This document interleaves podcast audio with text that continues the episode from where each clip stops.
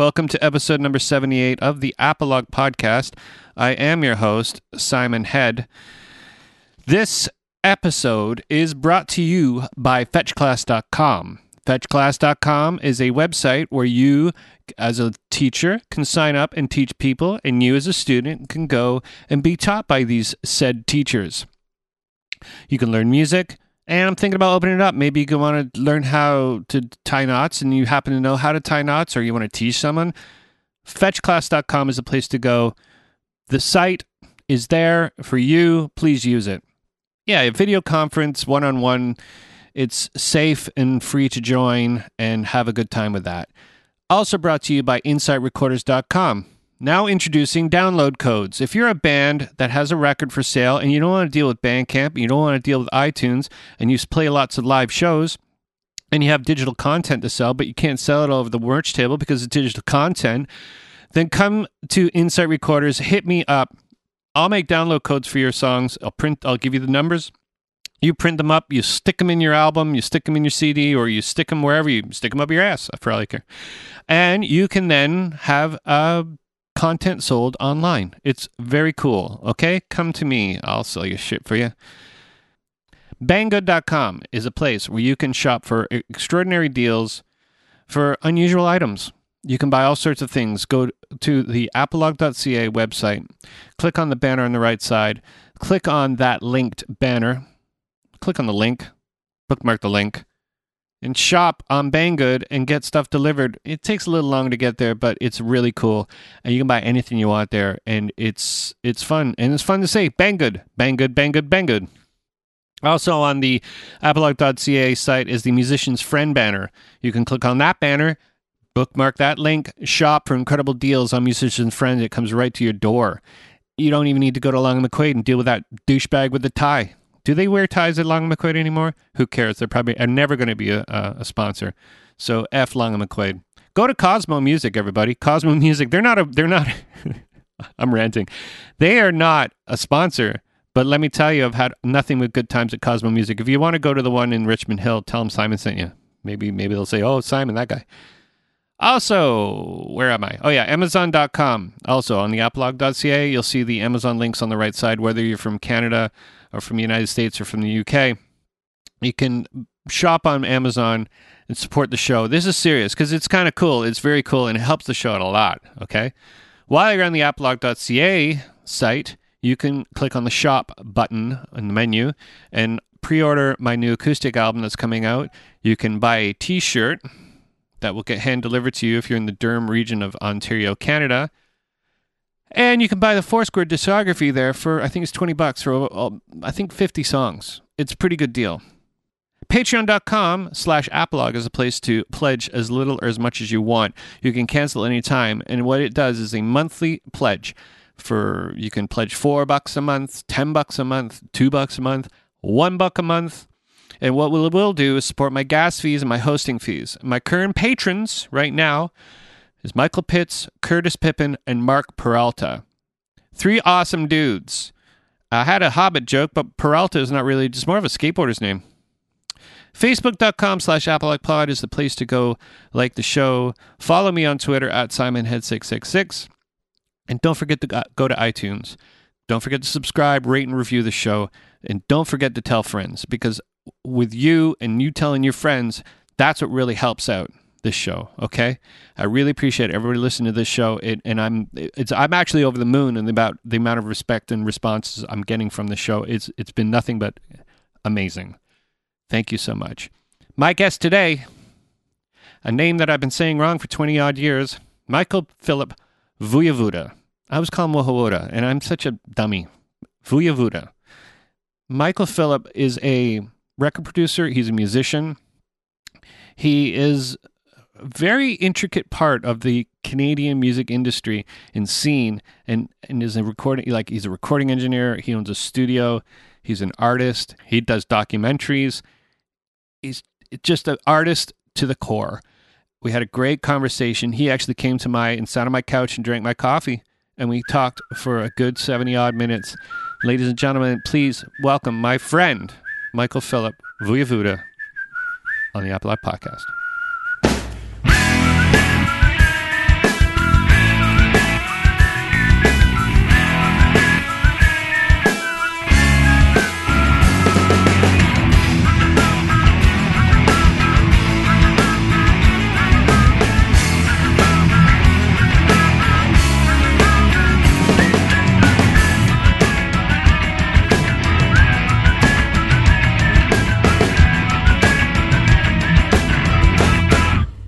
in an effort to keep myself stimulated, I often need to do things that are not music related because I do music production so constantly. So, I mean, the idea, you know, of making my own music is great, but after 10 hours in the studio, the last thing I want to do is return to the same space. So I've been making films. Oh, okay. Yeah, yeah, and I'm doing two documentaries right now, and one of them is music related. It has to do with modular analog synthesists, and there's a lot of kind of cool films, you know, like I Dream of Wires and things like that that are exploring, you know, modular electronic music. But I was originally more interested in people who purchased this Eurorack kind of design, which is the I guess it's a 4 or 5 inch high thing with a standardized power bus. So it's making modular people who are making modules for modular synths the same way that boutique guitar pedals started to explode. It's really a bunch of quirky little corners of the world, and they can produce all these really odd kind of combinations because if you're just working with voltages, it gets very like recursive logic and all that sort of stuff. But I was really interested in the people who buy these things because apparently they're selling like crazy. But it's not like they're in that many bands, so it's music being made by people who have no intention of publishing or presenting. Frankly, they make music kind of abstract art. Yeah, they don't even make YouTube clips. It's like this. So I thought of it as maybe like a William Gibson style 21st century drug addiction kind of thing. So that was the idea of the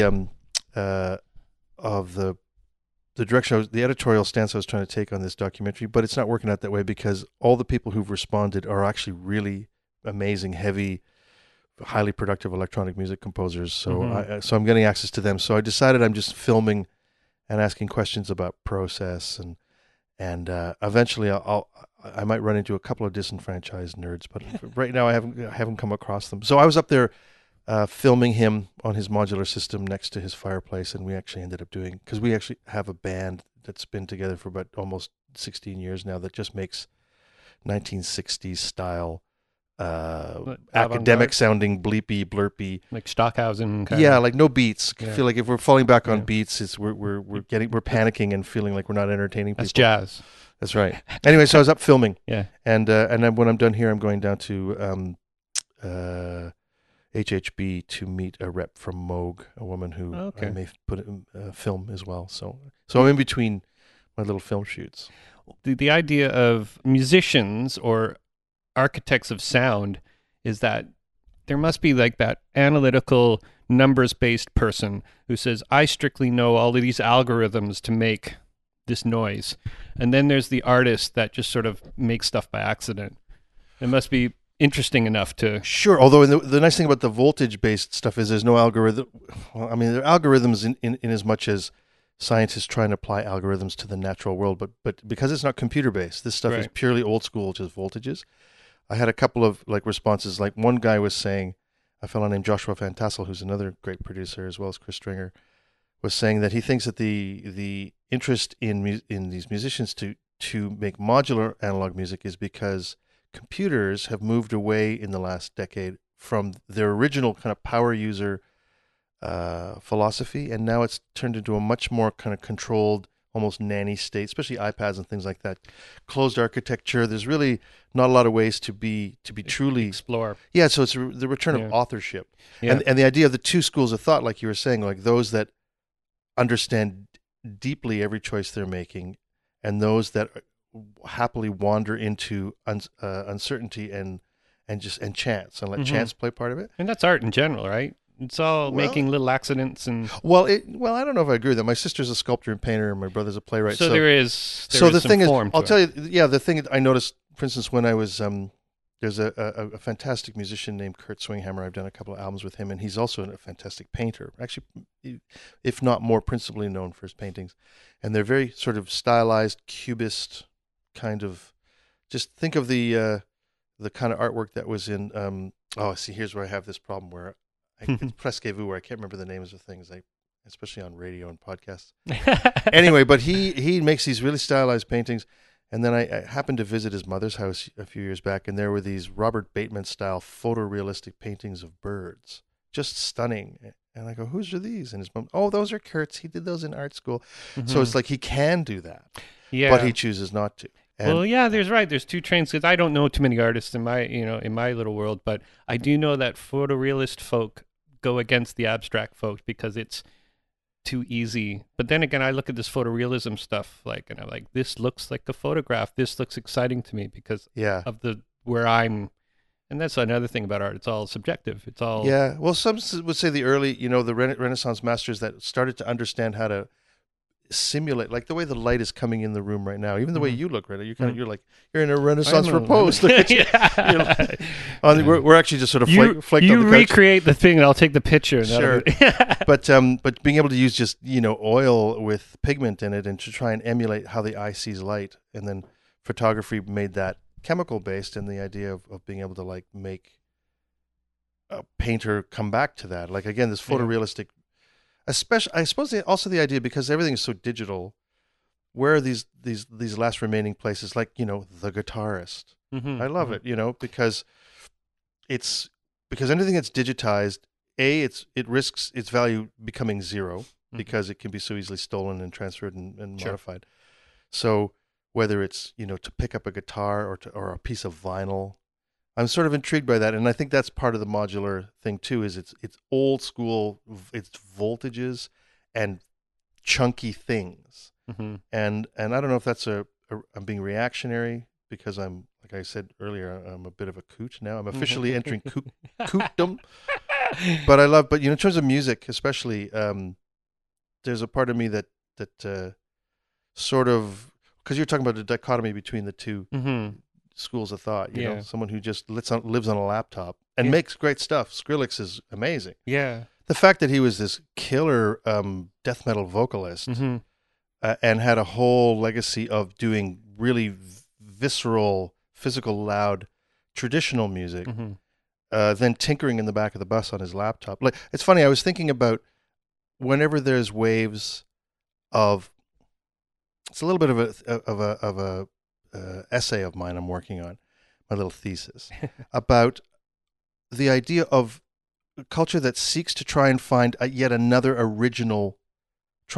thread of originality, which gets harder and harder because the pantheon of pre-recorded music gets bigger and bigger and bigger. And you know, I certainly get it. People who love blues or reggae, like, you can only deviate so far from the form before you're not playing it anymore. So, and they embrace those parameters as, I mean, it's almost religious when it comes to reggae. The purists. Yeah.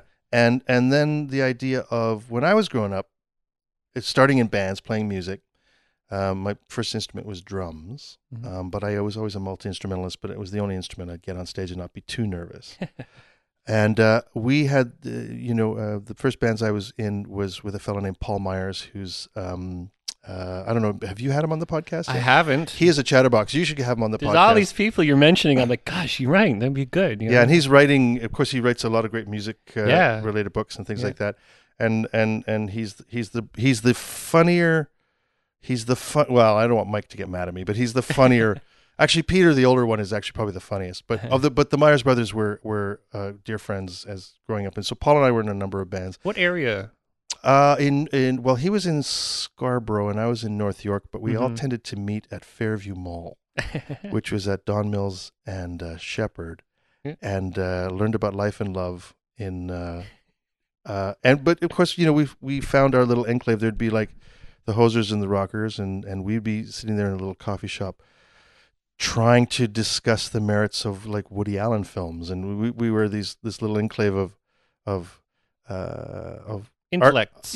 I was going to say art fags, but in a non-sexual orientation sort of way. Yeah, in a grade 5 way. Yeah, and in a Boston sort of way. Wicked hat. And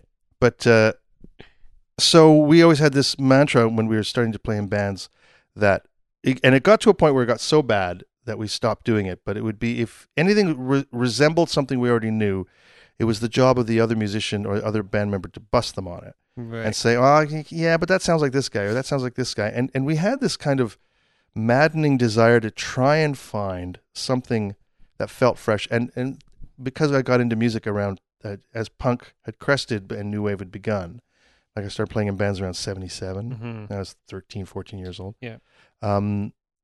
We always felt that it was an unspoken, well, of course, I mean, you know, and if you don't do that, you're lazy, or you're just purely the second wave of commerciality, which is like the Samsung to the Apple. You know? You make a product, but it's still ultimately just copying. It's there, yeah. And you can find a market and a profit based on copying.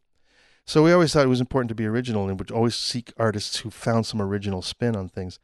And then this discussion happened. Let 20 years go by, and I'm not trying to speak disparagingly of the generations of music. Of musicians that have followed me, because it's always wave upon wave of so much energy and so much enthusiasm and talent and vitality, and I love it. But there was a trend that started to happen maybe at around the start of the 2000s, where it really kicked into high gear, where there was a generation of musicians that would sort of look at classic rock sources and try and sort out how the masters had achieved that, whether it's in recording techniques or playing techniques. And if they could figure out a way, I mean, people have been doing it with the Beatles to a degree a little earlier, but how to sound like Zeppelin, and really like a study.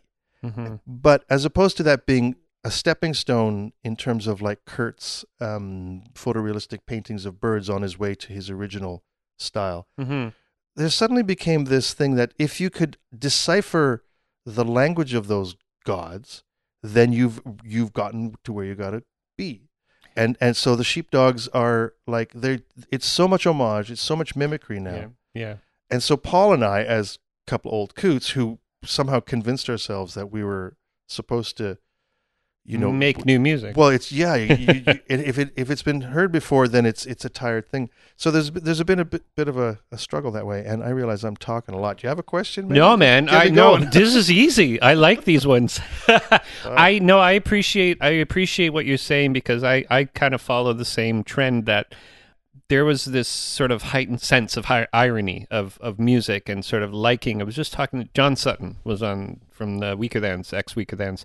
And we've known each other for well over 20 years, but we used to laugh at the fact that we'd listen to Herb Alpert in the van, because that was... Love Herb Alpert. It was the weirdest music we could find. Yeah, great drumming in that shit. Everything is so awesome, because it's like he made his own style of music. Think about it, right? Like James Last, too.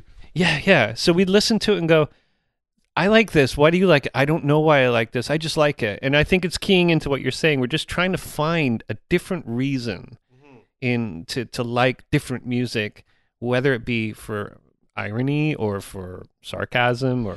Well, I think that when it's fresh, it's the rebirth of rock and roll. Mm-hmm. And I use rock and roll not specifically of the genre from the 50s. Sure. I use rock and roll as a kind of the same way I use the word pop. It's mm-hmm. popular.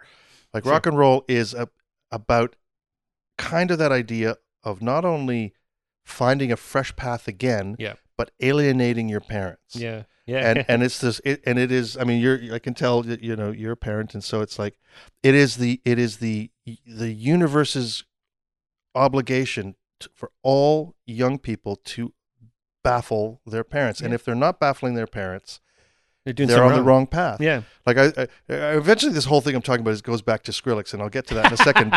But I remember having these friends, they're both artists, parents.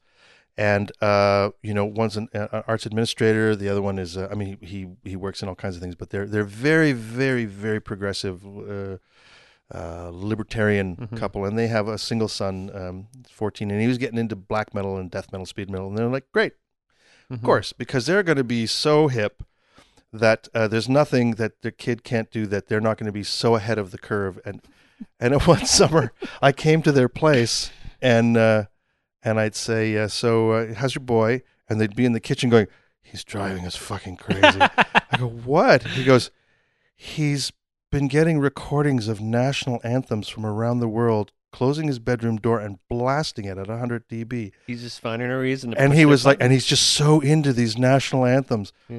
And they're going, I don't get it. I just don't. And I thought, good on him. Like he's doing something, yes. He's pushing buttons. He's found a way. Pushing envelopes and buttons. That's what teenagers are supposed to do. Yeah. You're right, And to your point, when teenagers are like good little boys and good little girls, they usually turn out to be crazy people in the end of the day. You know, in my opinion, the ones that sort of follow suit, they find a reason to snap, and it's not when they're 14; it's when they're 44. So snapping is an inevitability. Just try and get it, try and have it happen earlier. Do it. Yeah, if you're going to lose your mind, lose it when you can't be thrown in jail, and then good point. Or at least, or the record can be erased. Yeah, it's true. And you know, so because I know, as I knew a friend of mine who was a straight edge punk rocker. Yep. Never drank, never smoked. Dude's crazy now. He's insane because he tried his whole life to live a clean life, but now he's insane. Why? Because he finally found that moment in his life to say, I'm revolting against everybody. He waited till he was 30 to do that, to start smoking and to start drinking. It's like, and then now he can't handle it. Like, so. And just the social repercussions. Mm-hmm. Yeah, there's nothing sadder than, all the teenage choices manifest in a middle-aged person. Yeah. When we start growing the beard, you know, and the things like that, you know. But I find it really interesting because you're an artist, you're a musician, you managed to take this and put it all into production, and you've done some pretty impressive, amazing records. The Rheostatics, Melville, that record, and Whale Music. Those two records are records that forever changed me. Yeah, I love those records. They're so good. Yeah. And to think that, Mel was done, 3 days, 2 days? No. I mean, Dave liked to create this mythology, expediting. He was there for 3 days. I mean, I think it was recorded over 4 days, actually. 4 days, well, still. And then I had to mix it and stuff like that. But we went in really quickly. But I mean, back then it was the 80s. I mean, a studio was... Mm-hmm. Late 80s, right? It was late 80s, yeah. but the Reaction Studios on Stafford Street, the original location. The original one. I recorded a record there, a few records. Yeah, they had a what was that console? 1600. When I was there, it was a Soundcraft. It was a Soundcraft 1600. Yeah. Yeah. Were you on the 16 machine or the 24-track? 24-track. First Trigger Happy album was done there. Right. With Stefan Edgerton. Okay, of course. Yeah. Yes, it's all coming together. Yeah. And, I just remember, so I know Dave wanted to mention, and then it's true, Whale Music was also done very quickly, like 3 mixes a day sort of thing. But remember, back in the late 80s and early 90s, a studio cost, $1,500 a day, $1,200 a day. You know, if we were really lucky, talk them down to $1,000. Get the rate, yeah. And things moved more slowly, you had to calculate in the time it would take for the tape to rewind and whatnot. Oh, absolutely. And so things had to be... But, it was quicker. And they played so well, and it was recorded properly. Yeah. See, there's these, I'm a recording engineer too, and I know if you record something wrong, it's really hard to polish it into something. Mm-hmm. It's really hard. Mm-hmm. We could do old... Ironically, I noticed you say not impossible, but it just gets really, really, really, really hard. Yeah, and there's a lot of compromises, and people don't generally walk away happy. But when you lay that... See, I've done sessions where you lay that kick drum down, you hear the kick drum, you go, this is going to be a good day. Why? I don't know why. There's just that moment like... This is great. I don't know why, but everything... Because the low end is tickling your nads. Everything just... I don't know why. It's just that first hit. It just feels good that everything is from there is going to be awesome. Interesting. I don't know why. It's just this thing. And then, when something's... I don't know. It's everything all coming together as a recording engineer, where you meet these people in your room and you're in your house or whatever, and you're recording them, you get an energy in a sense, but... I've done records where it's like, oh gosh, this is going to be brutal. This is going to be a bad day. Because your engineering chops that day are like, I've had those things where it's like, fuck, it's just not coming together. Yeah. Why? And then I'm struggling to, like, what's going on? There's something, and without getting too hippy-dippy about it, but it just feels like the stars aren't aligning. There's something not working out. It's the people you're working with versus the equipment you're using or they brought in or something. But when you get that first, my only... case in point story I have is when I recorded an album with David Quinn Steinberg, came in and played drums.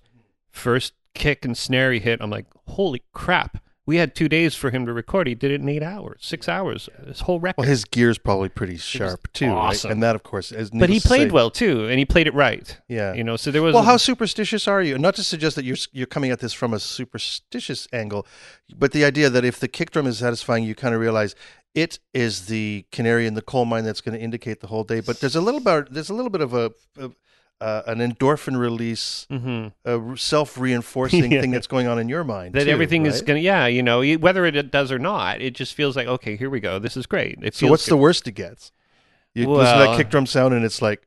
The guy hits it 3 times and goes, that's all I'm hitting it, you know, or something. You know, you get some attitude that may throw it all off, you know. Well, are you talking about the people part of the gig or the molecules and voltage part of the gig? Just all-encompassing. Just the feeling of it. You know, you got the same mic, but then you're putting on a different drum with a different person playing it. Yeah. For some reason, it just, I don't know. It's the person.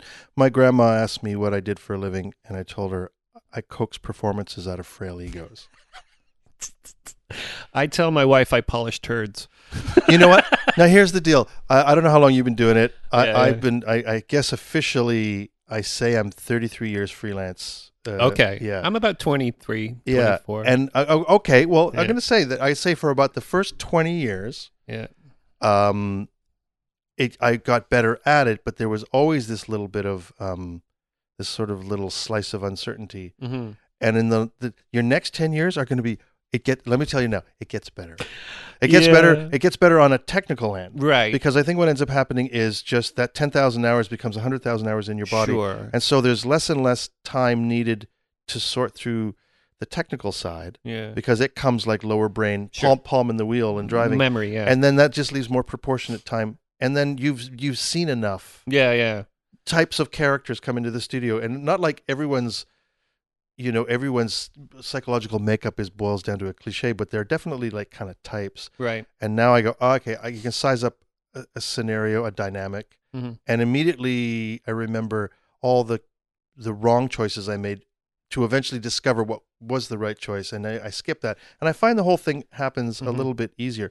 The clients never change. No. It's funny you say that because from what I'm gathering. Not to make you sound like a youngster, you've been at it 20 years. I'm saying it's funny. The next 10 are actually a lot better. Yeah, it's funny now that you say that. I did 15 years as a real freelance, and then I got a job at a university where I did sound every day, but I'd be doing like 2 or 3 channels recording here. But I became a better recording engineer based on recording minimalist kind of stuff that when I started doing bands again, like 5 or 6 years ago, it's like, oh, this is easy. Interesting. Yeah. And you know that there's that story about the broken watch. Mm-hmm. I know this is a bit like my quoting my grandmother or telling my grandmother quote. But it says so much because it actually speaks volumes with just the tiniest haiku. The idea is that this guy's got a broken watch. He takes it to a watch repair fella. My watch is broken. The dude, without even looking at the watch, says, okay, I'll fix your watch. It'll be $200. And the customer's like, $200? Oh, man. Fine. Here, he hands him the watch. The watch repair maker guy flips it over, unscrews it, looks at it, rotates it a few times in his hands, and blows on one spot. Seals it up. There you go. Your watch is working. And the guy goes, I'm paying you $200 for blowing on my watch? And he says, no, you're paying me $200 for knowing exactly where to blow on your watch. Exactly. Yeah. And so I like that idea about having to work minimally in radio broadcast and sound reinforcement in a university context, because when you come back to tracking a band, suddenly that's what ended up happening. I EQ less and less and less. I just kind of know where to put the microphone now, which is like, really? Yeah. Yeah, it's all... Why didn't someone just, It's so funny. That's the knowledge that they don't teach in them recording schools. Like, the repetition of doing it, which is funny because it kind of counters what your musical endeavors were, was to try and find different aspects in music that when you say, I know where to put a microphone when it's this type of drum, I know where to do that, but that's sort of repetition, right? So that's sort of using a formula. Yeah. So it's kind of like against... Sort of, I mean, in a way, a little bit, you might say, oh, I'm going to try the snare over here, but you're still, you know what I mean? You're still kind of using the same principles of a microphone. But it just comes with anyone who's just gets good at whatever their discipline is. There's just this deeper knowledge, which is an interesting topic again, even though I feel like I never finished my points. I'm going to go back and finish the Skrillex. We'll finish the Skrillex thing. It'll be like a Seinfeld episode. At the very end, we'll just be like, Okay, because I have another curiosity about, for instance, I think there's a scourge of terrible live sound these years. And it's not just in this city, the city of Uxbridge. No, the city... believe me, we have bad sound. But no, for sure. Actually, it would be classic because there's smaller rooms and all that, But there's a lot of bad live sound. And I started Like I do live sound now because I cut my teeth doing that. Mm-hmm. I'll come out of retirement maybe once a year or twice a year as a favor to somebody, like go to the Horseshoe and mix something. And if I'm on my game, I can make it sound really, really great. Yeah. And even with the digital consoles, which are kind of screwing me up now because I preferred the old way, but whatever, adapting. They never. But I got a great mix, and I got a young sound house tech, and this sounds like a bit of an egomaniacal story, but you know, he's saying, I had no idea it could sound like that, that this stuff was capable of it. Mm-hmm. Not as a testament to how fabulous I am, but more, it made me think about the gap, and I wonder if it's the fault is partly on our older generation to be mentoring, mm-hmm. you know, because there are the schools, like you say, that do it, but I mean, not everybody gets to go to these schools, and it made me wonder about, well, why is there a lack of mentoring now, and is it because the old guard? I don't know how you feel about the the shift in the collapse of the music industry left a little bit of a bitter taste in my mouth, and a kind of a. There's a tendency to go, well, fine, if you're not going to pay for music, then fuck you, or similarly. But what ended up happening in this Horseshoe scenario is the kid, after we're flattening the board or whatever, and he's saying, I want to show you something, or even when I arrived, I said, can you flatten the board before I start? And I did, and everything sounded fucked up, and I went, did you flatten it? It says, yeah, but I've left all the plugins on, and they're presets. You know, this is like the Tom Lord Algae suggested kick drum curve, and he has no idea why the curve's even there. But Tom Lord Algae did. But my point is that it sort of startled me to think that he's an engineer now with really no deep knowledge of he has the practical knowledge of, if I can use the plugin suite, call up the Tom Lord Algae preset and fix it. Then it approximates enough that it's, I suppose the person who's hiring him goes, okay, well, I guess he's okay, you know? Yeah, I have a similar story. I went in to mix a band that I've known for years, and I've gone on tour with them. I've gone all over North America with them. And they came into town, and I went to this town, I won't want to give too many names, to mix this live show for the band. The house engineer had his setup, and he was more than proud to tell me that he's double, triple compressed things. He's got this ducking at this and that, and it's like, regardless of the material, regardless of anything, this is his setup. I said, okay. He goes, because I've mixed 600 shows in this place. I know how this room is supposed to sound. I said, listen, I've mixed this band 400 times in places all over the world, so this is not how it's supposed to sound. And I said, and your job as house engineer is to basically make it easy for me.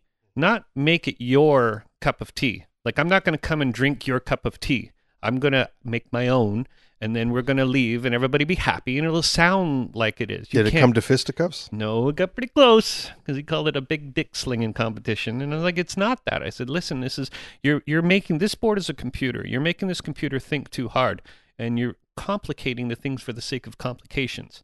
There's the simplicity thing, like, what's his name? Albini has an input and an output. He has no EQ in his board, right? Like, I thought you meant a mouth and an anus. Yeah, but go on. But he has his signal chain is microphone to speaker. If it could be, it would be. Mm-hmm. So he makes it as simple as possible. Why? Because it sounds better. I suppose the politics of that situation would be, as opposed to trying to school him, which you'll never work. No, would be just undo it for me and then redo it for your next client. Mm-hmm. Then there's the politics of that. Mm-hmm. And I was like, now I'm offending him because I've told him, like, I said, I don't care what it sounds like for 600 shows. It's not supposed to sound like this. And it's another variation on why it's bad. And the problem is that musicians are incredibly vulnerable, because an audience, not only do they not know the inner workings of the whole picture, nor I don't think they should. Mm-hmm. I think it's an audience. Most audience members listen to the music the way you and I did before we decided to understand how it's made, in a way that we can never really ever go back to, except maybe if you smoke some pot and sit cross-legged on the floor with some headphones. Sure, you can kind of access your memory of it, but a little bit, yeah. But most people who choose not to get into this business we call show, their whole lives experience it that way. So they're in the audience. It can be a great artist on stage with a really mediocre mix, and you'd ask them, "What do you think?" And they'll go, "Yeah, it was okay." Yeah. And they had, and so it's funny. And because you also produce and engineer, you also realize between all those levels of production choices, the mix being one of, I that's one of the things I do. I mix now a lot. Mm-hmm. I mix other people's projects, and the ability to have this incredible amount of influence on the listener's emotional response to the content by your choices of balance are so powerful. Mm-hmm. Yeah. So they have so much authorship that it's crazy that these live sounds. And then I did some festival sound for a friend. He had a Christy Pitts two-day festival. He asked me to mix one day. Throw and go? Who's that? Throw and go. That's what we call them, the festivals. Oh, yeah, throw and go. Yeah. Throw and go. But here's this. In that day, those 7 bands, there were 2 bands who didn't even know each other, who did exactly the same thing. They had like a drum kit, a lot of electronics, it's true, mm-hmm. but they had some acoustic instruments. They had a submixer on stage. They mixed everything themselves with their own headphone and in-ear feeds, and to the board is just 2 channels. Yeah. And that's the way to go now, man. And I asked him, because I already had this budding thesis going, is this because you're control freaks, or is this because you've had too much bad live sound? They go, dude, yeah, we've had such bad live sound, we realized we had no choice. Yeah. And now we can do this. We can map all these things. And there is a little lost in that. There is a little compromise with putting a. We know, but we have to explain to the a headphone balance doesn't exactly make sense through speakers. Sure, and actually, when you've done your pre-production in your rehearsal room, that will eventually go on the Boots and Heart stage. It's a whole different scenario. Yeah. So somebody needs to be able to monitor that and control that at front of house. I still believe in having a front of house sound person. I do too, but I completely understand this artist's. Desire to say that they chose that not out of some sort of aesthetic white knuckle mm-hmm. control thing. They did it as a reaction mm-hmm. against a chronic problem. Yeah. See, I have a theory too about mentorship, and in that society has changed. Like, people who are under the age of there's an age cutoff where people who were a little younger than our parents and you know what I mean, in betweens. The ones that are going to university, like, say, 5 or 6 years ago, they've been told their whole life that they're the most special little flowers on the planet. And they will be going forth into the world as little narcissistic weirdos who always need constant support about how good of a job they're doing. So think about that. No one's telling them, hey, you screwed up. You messed up. Like, I was talking to somebody yesterday who's in part of the show I'm working on. I said, well, why is this happening right now? There's some scheduling issues. We have a band sitting in a pit. We got 30 people sitting in a pit. Yeah, it's expensive. Yeah, we're rehearsing choreography. And she took it such offense to it. Like, I was slighting her, but I'm asking her a logical question. We have this much money sitting in the pit doing nothing. We should be doing this. And plus, I hadn't pushed a fader up yet to get a mix. Yeah. Now we're going to start the rehearsal where there's no sound check. I did a line check. Mm-hmm. But she was so offended. And she was in that age of 23 to 30. There's this sort of weird sort of thing where when you tell somebody, hey, be careful when you operate this piece of machinery because you might cut your thumb off. They're like, huh, what are you telling me for? Are you a Louis C.K. fan? Yeah. There was one episode of his Louis where he tries to buy some stuff from a Manhattan restaurant supply mm-hmm. store, and it's a very young, sort of in young 20s, beautiful sort of Asian owner of the store mm-hmm. who's ignoring him completely. And eventually he writes the scene that where he's chewing her out for neglecting him. She doesn't even want to sell him anything. Yeah. She's not interested in him. And he's saying, I would have bought more stuff if you do some customer service. And she eventually just chews him a very, very articulate new asshole saying, your problem really is that you're of a generation that doesn't matter. And you've moved on and we've created a whole new set of criteria. So the thing you're describing has a little bit to my ears is that it's a little bit of like, well, it's no different than like some hippie telling like the man. The problem right now, Simon, is you're the man. Yeah, that's right. I'm sorry to tell you that. I know. Stick it to the man. Because when I say I hear a lot about it. Like I have a friend who's maybe 5-6 years older than me, and we worked together. And he was a carpenter. Yeah. He worked as a theater carpenter, stage carpenter, and I'd be doing something, and he goes, "What are you doing, you donkey?" Well, I'm like, what am I doing? Good question. I want to know how I can make this better. How can I be better at doing what I'm doing wrong? because I want to be better. Well, if he said the same thing to the person that's one generation below me, they'd be like, I'm going to go tell on you because you called me a bad word. Like he called one of his coworkers princess. You know, there's no social filter with him, but yet he's getting in trouble for making people accountable for their actions. Mm. So that's, I think, is what you're saying, is that there's a lot of sort of self-entitlement maybe coming up into this sound thing where there's the younger generation does not want to be told how to do something correct because we are saying that they would, even if they were offered the insight, they'd resist. Mm-hmm. Maybe. Right or wrong. And maybe. I think there's a generation that, you know, there's a way to deliver your message. I agree with that. But when you say, hey, maybe you shouldn't put your thumb in front of the blade because you might cut your thumb off.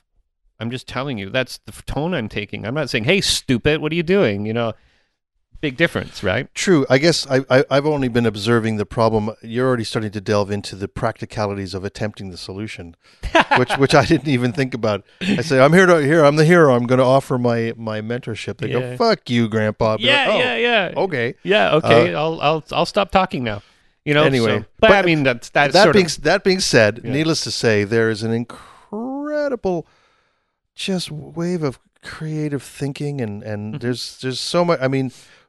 Just the wave. I love the freshness and newness of ideas that come from people who finally, you know, just leave the cradle and they're starting to contribute to our culture. Mm-hmm. I dig it so much. You know? I like learning from the young too. You know, I do. There was a computer science major who was my work study under me for sound. And he taught me stuff about computers that I would never have, you know what I mean, been able to figure out on my own. So there is a younger generation teaching. So maybe that's my sort of, you know, anger is that, well, listen, I'm listening to you guys, you know, so we have stuff to offer too. Yeah. And, you know. I never thought of it really politically that way, but I think it's also because I've never actually participated. It's so funny.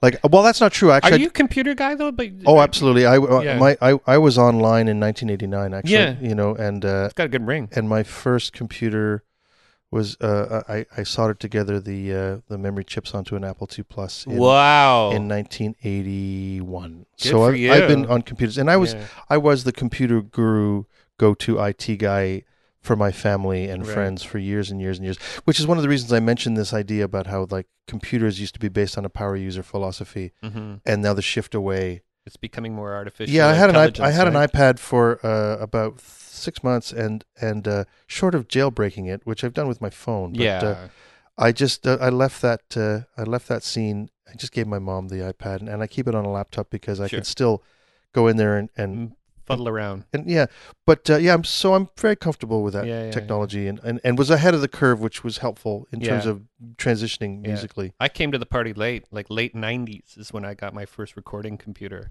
So I was really late to the game, but now that's all I do. And well, recording computer, but I guess... Like using it as a tool. Well, I had an Atari ST in 86, but I would get SMPTE on my track 4 of my cassette 4 track, and I was locking and doing all kinds of... Yeah, I was ADATs, and I never went analog because... God, we shall never say that word. Blackface ADAT? Unless it's the light pipe technology, we shall never mention those devices again. I heard that the blackface ADATs sounded better than the XTs. That's what I heard. Oh, I didn't care how they sounded. It was the fact that you had to have the tapes backed up in triplicate because they failed. Yes. They constantly fail. Oh, I had motors fail, and I had them eat the tape. Because they're actually, the reason is it's old school VCR technology, but the tape's running at twice the speed. Yes. So that was the problem, is that it wasn't ready for the wear and tear of the... But it was the promise of digital trickle-down and the beginning of trickle-down, of manufacturing trickle-down philosophies that ultimately led to the great DIY wave of music making, which I think, I mean, it puts engineers and producers like us out of work.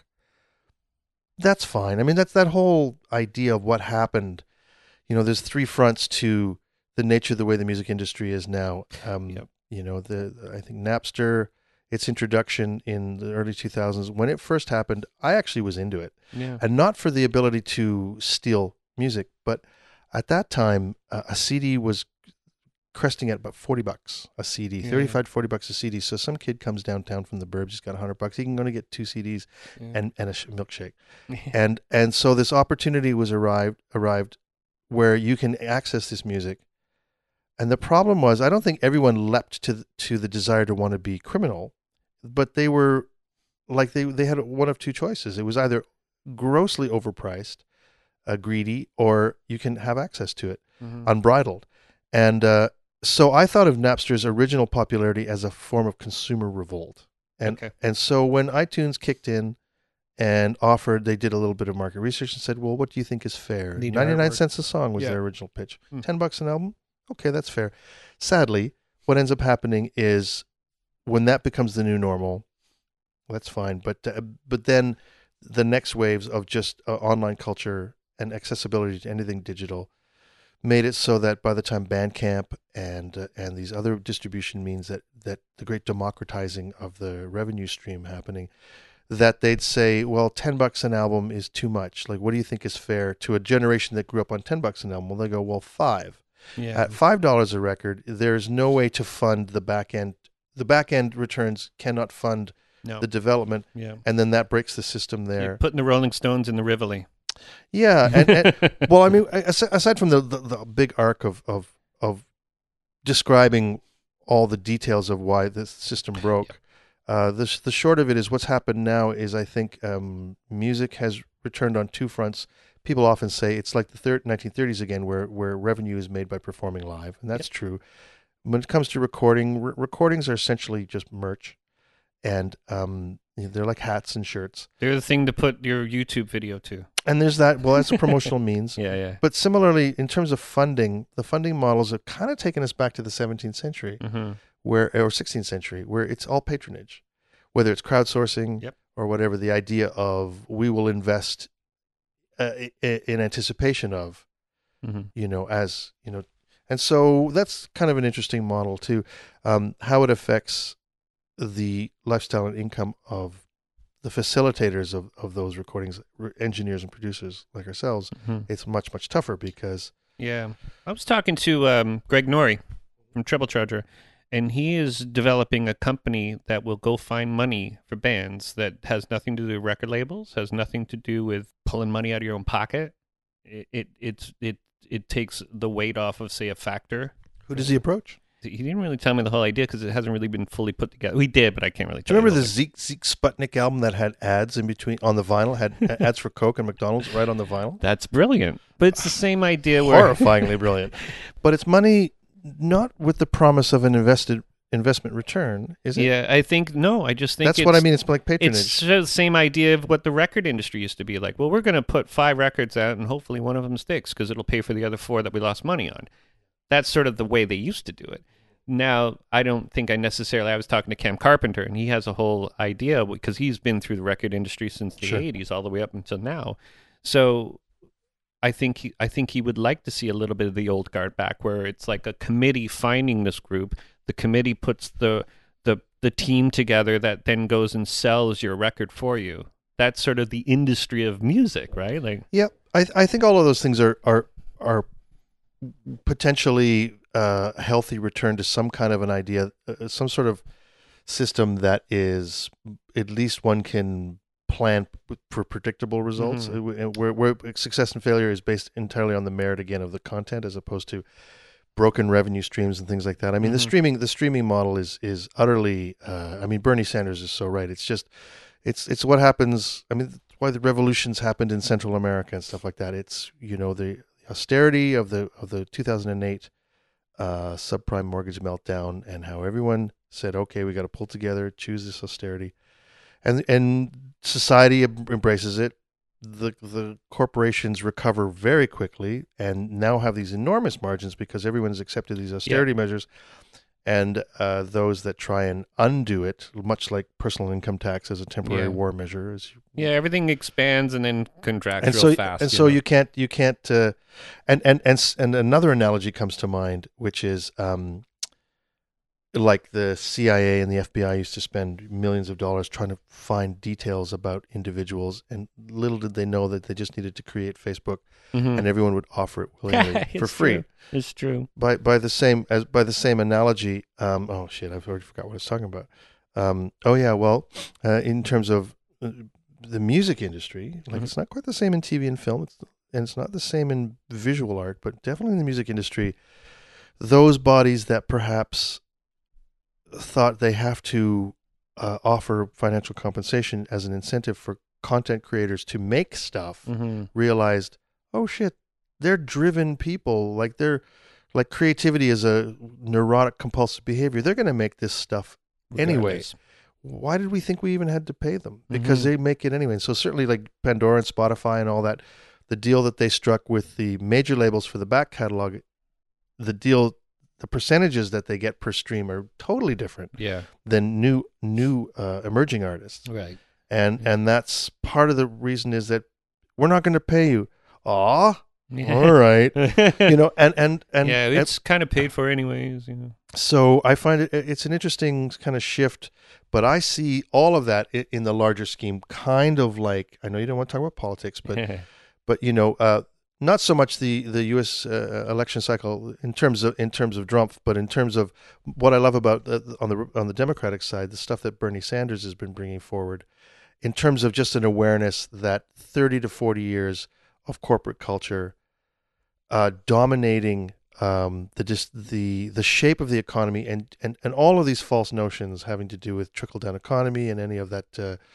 The Chicago School of Economics notion that it's going to trade deals that shift manufacturing away, and just this race to the bottom that they talk about, where and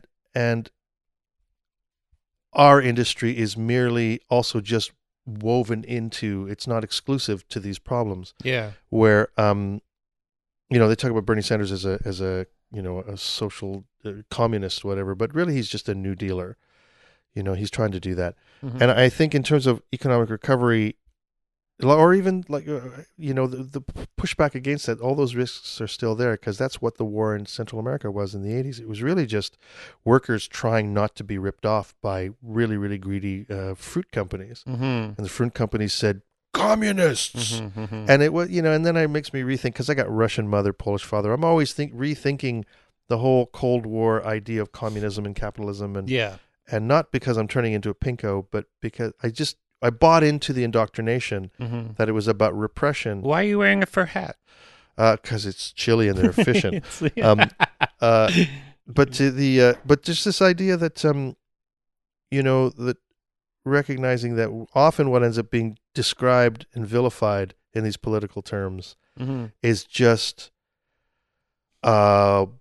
working people or businesses now, right? Trying to just level the playing field or even out the playing field a little bit, sure. Because those that dominate will dominate as alpha male types will dominate to the point of ridiculous theater, like Donald. Right? Yeah, and I think, to your point, I think when revolution happens, it's because there's a big change in society. Society says, I won't put up with that anymore. We're going to go, we're going to get that guy and take him out of power. Napster. So that's Napster. So, but the fact is, it comes back to music, but I had a theory that they had the fix all along to stolen music. They just want to see all the neat ways that people can figure out how to steal. It's my theory, is that they want to figure out all the neat ways without spending $1 in research and development.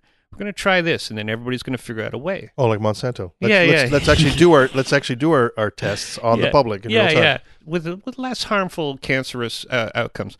But the idea is that, okay, well, let's try and watermark our CDs. Well, somebody figured it out. They figured out, well, no, we got around that. Okay, well, how much should we spend on watermarking? I don't know, this much.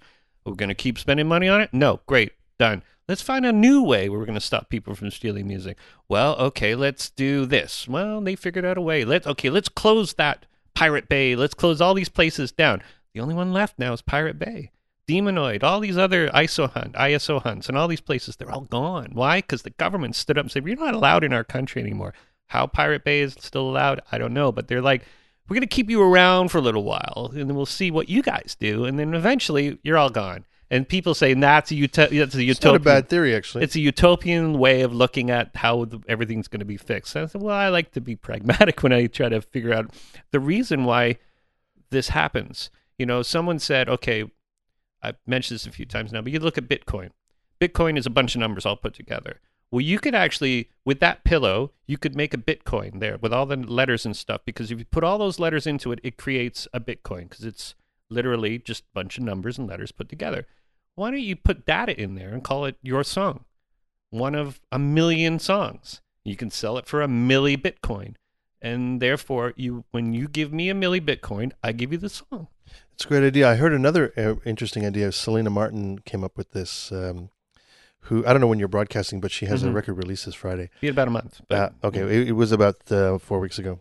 Great record. And how was the show? She's fantastic. Yeah, yeah. She's really fantastic.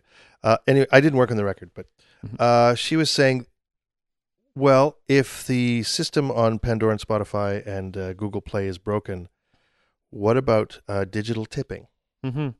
Straight from the consumer, straight to the artist. Now, of course, in terms of pure value, there's likely the resistance will be, sure, but we need to get a cut of your tip or some dark... But if you could literally introduce a digital tipping scenario, which, of course, algorithmically and any reasonably talented programmer could construct that very, very quickly. Yeah, you do with PayPal right now. You could do it, but the idea that it would be embedded formally in all of these systems. And so, you know, like I had often thought, if a lot of people vote for or participate in things that are gravely against their self-interest out of ignorance or whatever, or they're brainwashed into thinking it isn't the case. But if there was a response to the gross inequity of Spotify when it comes to independent artists, one of the means to do that would be to lift from one of those ancient Greek plays where all the women on the island withhold sex from their soldiers to make it. They just, that's it. Yeah. You know, and they don't, in the play, they don't talk about, unfortunately, how rape plays into this. But the idea is ideally it's a respectfully matriarchal society and the dudes don't get any form of protest. Yeah. And so if you could organize, which you can't because that's what the workers in Central America did and then they create wars. But if you could organized in such a way and said absolutely every independent artist all around the world withdraws their content from all the streaming sites. Yep. They say, but you're not going to get your 0.00000001 cent per play. Who cares?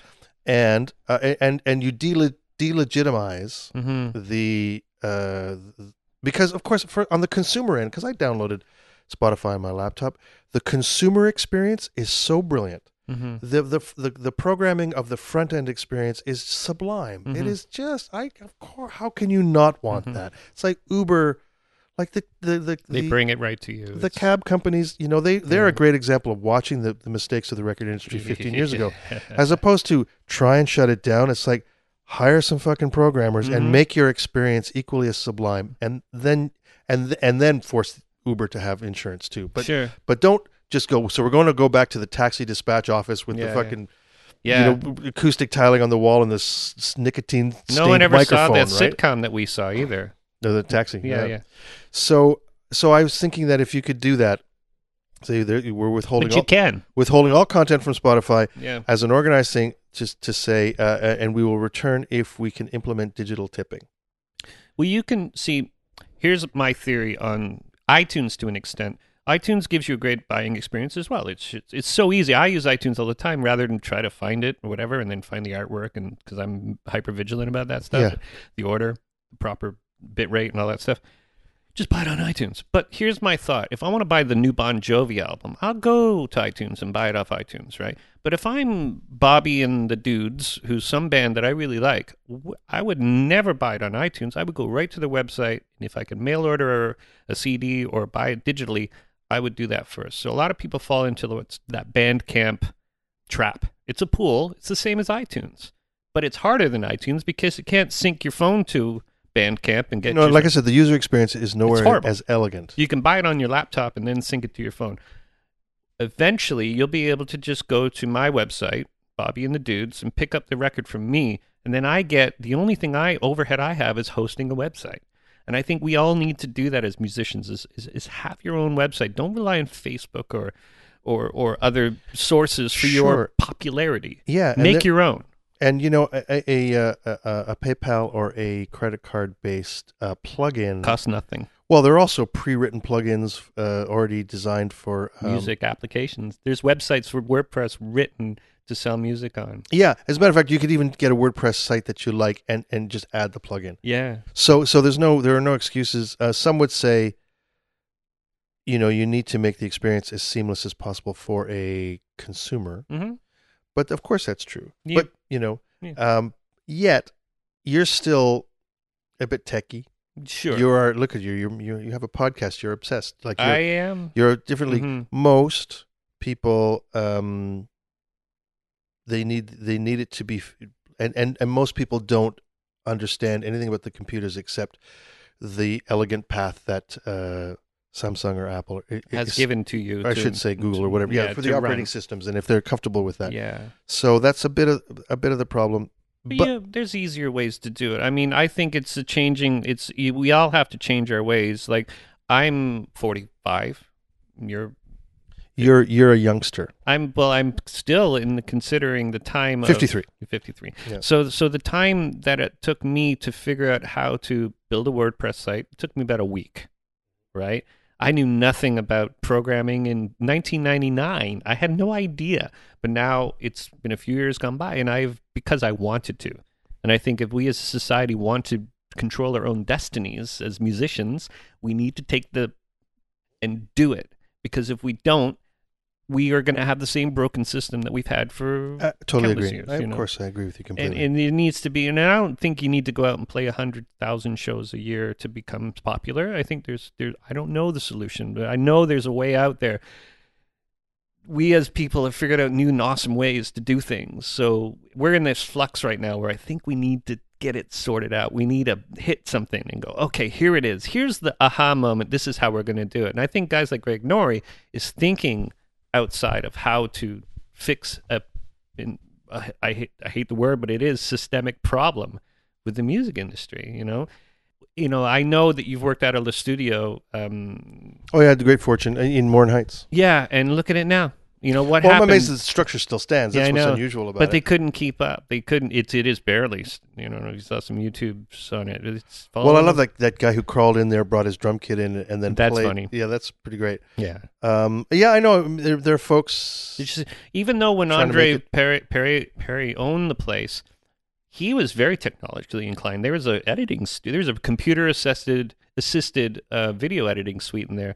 And then it just got sold to some other guys, and her heart was gone, and all of a sudden that place just died. Yeah, well, which probably only means that its demise was merely premature, but it, of course, would have been swept up, because when we were there, I did the debut B&L record there, and we haggled them down to $2,400 a day. Mm-hmm. So it would, granted, it's residential and all that, but it was still, that was the period, and there was... There was the flow of cash. Early 90s, right? It was 92. Yeah. Did you do some Reaction, too? Didn't you? The original? I mean, the new Reaction. Or what was that one? I think it's something else. Well, I mean, Whale Music was done there. Yeah, yeah. And in terms of BNL, no, I think that after that, the next record I did, we did it in a warehouse in Blackface ADATs, of all things. And then some live albums, and then a mix and match of, Jeremy Darby's Canterbury and right. things of that sort. Yeah. But that's one thing I wish I would have done in my life is gone to the studio, because I've always liked the records that come out of there. You know what? It was just a place. Yeah. I mean, of course, it's a lovely place. When you're there at the time, because I was producing and, I'm put out the budget, I'm just like, this place is fucking expensive. Let's be productive. Let's get shit done. Yeah. But one lovely memory, though, was there was this kidney-shaped artificial lake. And at one lobe of the kidney was the studio, and at the other lobe of the kidney was the residential house. And we were there for 4 weeks over the arc of a full moon in the dead of winter. Mm-hmm. So I would cross-country ski from the house we were sleeping in. Over the lake. In this big kind of round arc to the studio. Put in super long days, again, those guys, we were all really young. And It makes the days a little bit more exciting, It was nice. And it's funny because I've modeled sort of my place without the residential part. My studio is in a barn up north of here. And the idea of being in a situation, I've recorded a band right there, right in my living room. It's a great space. Yeah, so it sounds great. But the idea that you've sort of, they've engineered this awesome way to go and make a record. And that was sort of, I guess that he didn't invent it, but he had the foresight to sort of do something like that, But you know what? Totally. I wished you'd had a chance to record there. Mm-hmm. Do know that really it was a lovely place, but because it's gone, but still there, and it has all this history, It's sort of like Elvis or Jesus or whatever. It's time that makes it even more. At the time, Jesus was just a dude. Yeah, you know, it's carpenter. He's a great carpenter. Yeah, he didn't put his thumb in the plate. You know, and Elvis may yet be a deity. Give it. Everyone who remembers him has to die first, or Elron will be a deity. But everyone who remembers him and goes, he was just a dude, has to be gone for these people, these things. Yeah. So it was a lovely place. It really was, and of course, in a period where you didn't know that the industry was going to collapse and all sorts of change, or that the lesson of change, like you got to be 4 or 5 decades old to kind of go, oh, okay, yeah, there was change some factors. Is constant. Oh, yeah. I wish I'd known that when I was 20. Yeah, you know? For sure. You know, there's a lot of factors in there too. That it wasn't just.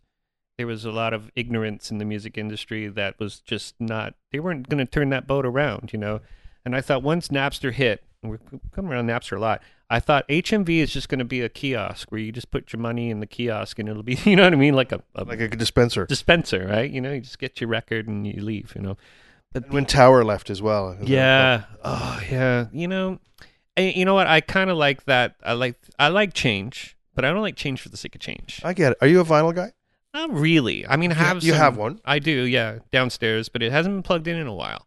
Then you're not. I'm not a vinyl guy. No, I'm not. You know what? I have my whole theory about vinyl, and I like vinyl. I like the fact that you can hold the vinyl and you can read it, and there's a lot of spot for art, and you can read, and you know, because when I first started listening to records, that's who I found out. Oh, this is this guy that's worked on this record. I'm going to get that record and look at that. Oh, that guy worked with that, and that's how you kind of place it together without the internet. You have to, right? I mean, because liner notes were more of a feature of... Absolutely, because it was just physical. That is a big absence in digital delivery, yeah. Yeah, you know, I think they tried with iTunes. They tried to... There was a reboot of iTunes. We're like, we're going to make artwork. We're going to make this like buying a record. And it should have been, whenever there's a splash or a thumbnail of the artwork and you just tap it once, it should spin around and have credits. I have another... to further support and extend your theory of vinyl, I have another... theory of vinyl. I think everyone needs to make vinyl of their music for this very reason. If you've ever gone to seen Mayan glyphs, you know, or the ruins of the Aztecs, or fortunate enough to see Nubian or, you know, pyramids. Like Tulum or somewhere in Mexico or something. That's right. Yeah. So the idea is that if you really want what you have done to be unearthed by anthropologists 1,000 years from now, the only medium that will be able to be played back will be vinyl. And here's why: is as we already know, digital information on a magnetic surface could last for eons, but unless you understand the header information that defines the operating system, that tells you what the first 1 or 0 of that sequence that follows is supposed to mean, without the cipher, it will be virtually. It seems to me it would be so almost impossible to decipher it, and then. If you just unplug the electricity from our culture, like for instance, if for any reason some post-apocalyptic dystopic thing where we just all means of electrical current ceases in our anthropologists would look back at the late 20th century and go, they just all stopped making things. Yeah, we don't know why. Yeah, because the value. I mean, here we are watching your iPad capture our voices and all this stuff that actually electrical current and its existence in the digital form is so volatile. It's really so vulnerable. I mean, I know it seems robust, and it is, but I keep thinking of it similar to the way they're trying to solve the problem at Fukushima, where they say, you know, this core is melted down, and the only answer they can do is they're going to dig underneath the entire complex and lay in permafrost. That has to be, but they need condensers to run for 10,000 years to keep the permafrost frozen. And so there's going to be how many generations of families whose job it is? It's like it's like Lost. It's like the TV show Lost. Yeah. Well, they have to. So the idea of like this particular set of digital information, like think about it. Stuff I mixed to Sony 701 on a beta tape is almost impossible for me to find to decode. Oh yeah, and there are companies that are buying gear, understanding that if they mothball it within 5 years. They'll be able to charge at a hefty fee people who need to just transfer from one digital format to the next. It's this constant leapfrogging of formats and operating systems. All of that's going to be going on, and it can go on and be crazy. But if you, besides making your own children, the legacy, if you have it, is vinyl, is plastic. It will not decay. You can play it back with your fingernail. Yep. Yep. It's so basic.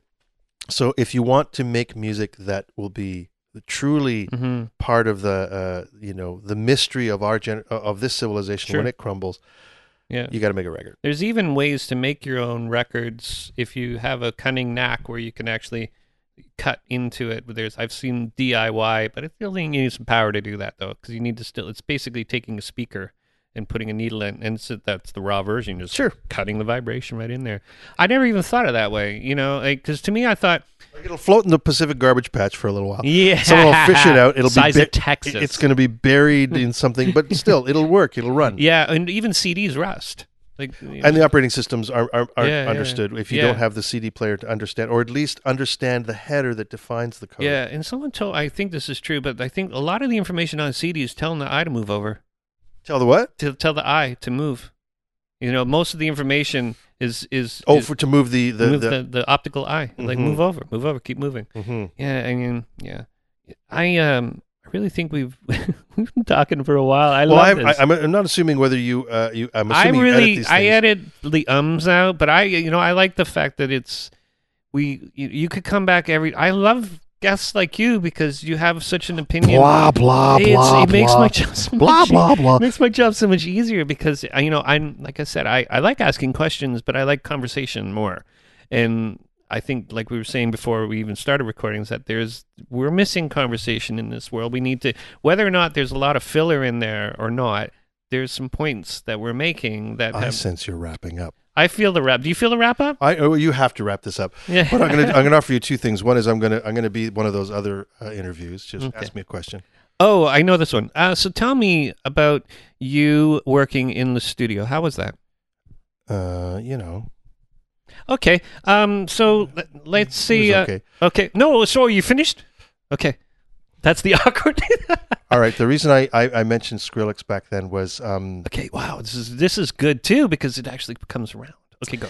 The idea of seeking originality in as the modus operandi, as the thing that you're searching for. I often wondered about when is there another wave of something truly I've not heard before and unique, and it gets harder and harder to do. But I would say, when corporate rock takes over, rock is dead. Right? When like classic corporate rock descended, and punk just pulled it right from its thing and became a real thing, but then punk was commandeered eventually.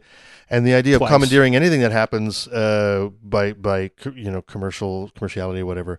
But what ended up happening was, let's get this thought straight, Michael, wrap it up. Like new country was the new corporate rock and it gets commandeered. So the idea that from the street, right from the zeitgeist, something truly original, I'd say the last time I felt like, God, rock is fucking dead. It's like every, sort of teen age TV show or the selfie-generated idea that rock is, being a rock star or pop star is sold as a fashion accoutrement for something else, and you think, fuck, rock is dead. It's dead. Mm-hmm. And then I hear Skrillex, and I go, first of all, for its visceralness, but truly, now granted, I know, other characters were running in parallel, but there was something about, like Deadmau5 might be, well, he's a much mellower kind of flavor, but still sumptuous, but the Skrillex thing, I heard it, and I loved watching, young people playing it for their parents because they're like, fuck, that sort of... That was me. My son, he's now 13, he was playing it 2 years ago. I'm like, what the hell is this? Yeah. This is robot music. That sort of oscillator sync squelch that creates a human format over the bass notes and all these things that... That's the whole thing now. Like you watch GoPro videos. It's like that... Well, it's been commandeered. No, it's been commandeered. It's been stolen again now. But it always does. But I call it GoPro music. But I remember thinking, rock is dead, long live rock. Like it just it appears again, and it always will. Yeah, it always finds a new way. It doesn't need to be. I mean, it's a testament to you as a person because you're willing to allow something that's beyond maybe your comfort zone to I'm blowing smoke up your ass, by the way. This is me blowing smoke up. But you're willing to let that in and say, "Oh, I can take the good part of that." I want to take the good part of that because I think that's what musicians are supposed to do. You can't just switch yourself off and say, oh, they get that old copy music out of my... Because I'm not a musician in that capacity. I'm actually a record producer and a career record producer. So it's my job, the older I get, is to stay synchronized with the youth culture I have less and less in common with. But so you appreciate it. I make an effort. You know? You got to find the good parts of it. And I, as a musician, the same thing. Maybe I'm speaking as an engineer, too, at the same time. Well, sure. You need to find the good parts of it. Otherwise, your job sucks. Like, if you weren't an engineer, I'd have half the respect for you. If you're just a musician, you'd be like, whatever. Yeah, yeah. But I get it. You understand. Yeah, yeah. Well, I thank you for coming by. You're one of the rare people that actually make it up to Uxbridge. I was coming south from but still, regardless, I appreciate you coming on the show because we need more. I need more folks like you to come, and there's been a few that I've really enjoyed. The conversation's been great, and come back anytime because I think we could talk another hour or two, or I'll come down to you. We'll do something, you know. Thanks for doing it. Thanks for listening. Good talk, right? Michael Philip Wojewoda. Maybe still goes by Michael Philip because I think it was Michael Philip Wojewoda in the 90s. I'm sorry, that's what I'm going to call him. It's Michael Philip Wojewoda. I should actually kick it old school and go Michael Philip Wojewoda, but that would show my ignorance.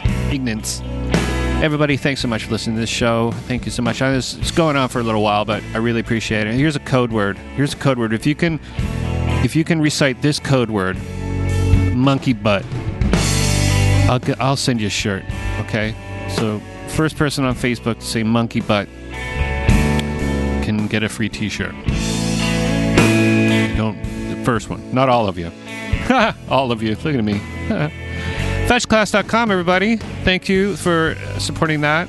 InsightRecorders.com. Don't forget about the download codes. Don't forget, if you're in a band, you want to sell stuff over the merch table, and you want to look like a super cool, nerdy, geeky dude guy with your download codes, hit me up. Musiciansfriend.com is a cool place to go buy musician stuff. Like anything. It's cheap, free. I don't know. Not free. Amazon.com and Banggood.com. These are all places, these are all affiliates, and you can find them on the apolog.ca website. You can click on those banners, bookmark them, and shop, knowing that you're helping and supporting the show. Patreon.com/apolog is a place to pledge and support the show. And don't forget to follow the show on Facebook.com/apologpod. Don't forget to follow me on Twitter, and I don't really tweet that much, I must admit. But if I get over 100 followers, I'll tweet more. Okay, I promise. Monkey butt, remember? Monkey butt. iTunes. Don't forget to tell friends about iTunes, because iTunes is the most important thing for podcasts. They pretty much have the name podcast, and it's the place and the hub, whatever. You could go to Pirate Bay, all these places to go get it. But go to iTunes and support the show. Okay, everybody? So, hey, next week, who do I have? I have Stefan Egerton of the band The Descendants and a bunch of other bands, and he is my friend, and next week is going to be a good week, and I hope you all have a good week, and we'll see you next time. Bye.